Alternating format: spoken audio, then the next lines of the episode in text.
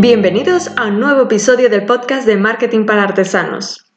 Soy Adriana Gómez y este es el podcast de la BOA, donde hablamos de estrategias y técnicas de marketing para artesanos, ilustradores y marcas de productos hechos a mano. En el capítulo de hoy vamos a hablar de un tema muy interesante y os voy a proponer un ejercicio, ya veréis. Pongamos el caso de que estás diseñando tu nueva colección de productos. Has empezado a pensar en cómo comunicar el lanzamiento, qué ofertarás, el diseño de los posts en redes sociales, cómo será la publicidad. Pero estás basando la estrategia comunicativa en llegar a mujeres de 25 a 55 años de clase media alta. ¿Pensáis que es la definición más correcta de tu público? ¿O igual es una definición demasiado genérica? Con todo esto quiero hablaros del buyer persona, esta palabra marketingiana tan chula significa cómo es nuestro cliente, nuestro público objetivo. Este concepto sirve para identificar los factores que definen tu cliente, pero factores profundos de su manera de ser. Eso nos ayuda a empatizar con nuestro cliente y detectar mejor sus necesidades y ver cómo cubrirlas con nuestro producto. Vamos a definir un poco más a fondo qué es un buyer persona. Un buyer persona es una representación simulada de tus clientes ideales, un arquetipo. Se trata de definir aspectos muy concretos de sus rasgos y características, de manera que te ayude a atraerlo desde una perspectiva más humana y realista. Imaginemos una ceramista que hace platos. En términos generales, su público es todo el mundo, porque todo el mundo necesita un plato para poner la comida.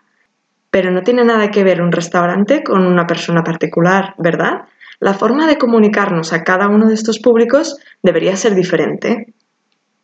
Tu producto puede tener varios buyer persona, porque puedes cubrir necesidades distintas. Puede que tú ofrezcas un producto con una finalidad, pero tus clientes en realidad lo compran por otro motivo. Siguiendo con el ejemplo de la ceramista que hace platos, igual la gente compra los platos como motivo decoracional, porque tienen unas ilustraciones preciosas. Igual no lo usan para comer, sino que lo cuelgan en la pared.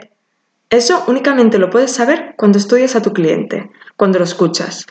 Y no solo a tu cliente, también a tus seguidores y a los que muestran interés por lo que haces. Es básico conocer esa información y realizar tus buyer persona te ayudará mucho a definir tu estrategia de comunicación. A medida que tu campaña de marketing sea más concreta, más específico se volverá tu buyer persona. Así que os propongo que creéis vuestro buyer persona conmigo, siguiendo estos pasos. Coged papel y boli, que tenemos muchas preguntas que contestar. Primer paso, ponle un nombre. Aunque parezca algo banal, te ayudará a identificar mejor sus características y podrás definir varios buyer persona, cada uno con un nombre propio. Por ejemplo, uno de mis buyer persona es mi madre, que es artista. Pensar en ella me hace visualizar un tipo de público muy concreto con unas necesidades muy definidas. Te ayudará mucho pensar en algún cliente en concreto que tienes y usarlo de ejemplo para categorizar ese buyer persona. También es interesante ponerle una foto, aunque sea de alguien desconocido, que te ayuda de manera interna a ponerle cara a ese tipo de buyer persona. Os prometo que visualizar a mi madre me da unas claves muy definidas de cómo es ese tipo de cliente y cómo me tengo que comunicar para llegar a él. Segundo paso, detalla su estatus laboral y familiar. Intenta responder las siguientes preguntas para cada buyer persona. ¿Qué edad tiene? ¿Estudia o trabaja? ¿Dónde vive? ¿De qué trabaja? ¿Cuánto puede ganar cada mes? ¿Qué nivel de estudios tiene? ¿Vive de manera independiente en un piso compartido o con sus padres? ¿Tiene hijos? ¿Qué aspiraciones tiene? A medida que vayas respondiendo a estas preguntas, podrás entender mejor las necesidades de tu buyer persona.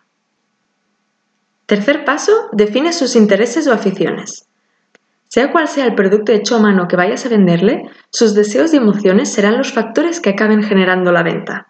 Por ello, define junto a los anteriores rasgos las aficiones, gustos y preferencias de tu buyer persona. Este campo, mucho más objetivo, es el que te permitirá conectar definitivamente con el perfil de tu cliente. Por ejemplo, puedes preguntarte, ¿aprecia los productos de proximidad?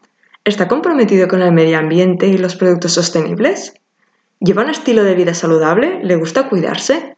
¿Valora la calidad por encima del precio? ¿Tienes sensibilidad por el diseño o por el arte? Además, deberás definir cómo poder encontrar este perfil. ¿Lee blogs de manera frecuente? ¿Está suscrito a alguna revista? ¿En qué redes sociales está activo? ¿Qué tipo de contenido consume? ¿Vídeos, fotos o texto? El resultado de responder a todas estas preguntas te debe dar uno o varios perfiles de buyer persona con una serie de necesidades concretas. Tu producto debe estar enfocado a satisfacerlas. Estos perfiles son clave para definir una estrategia de comunicación eficaz. Imaginemos el caso de la ceramista que hace platos.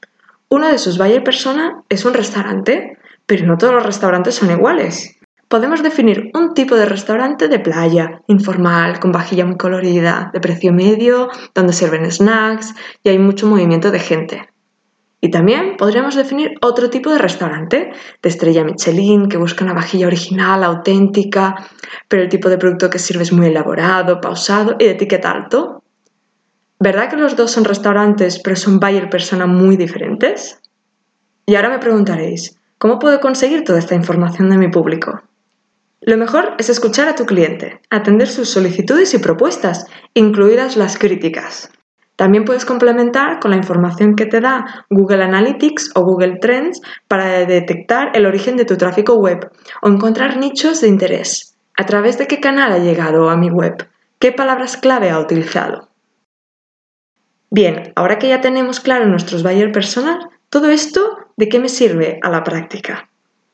Tanto en el ámbito online como offline, el tipo de buyer persona al que te dirijas determinará el cómo y el cuándo de tu contenido.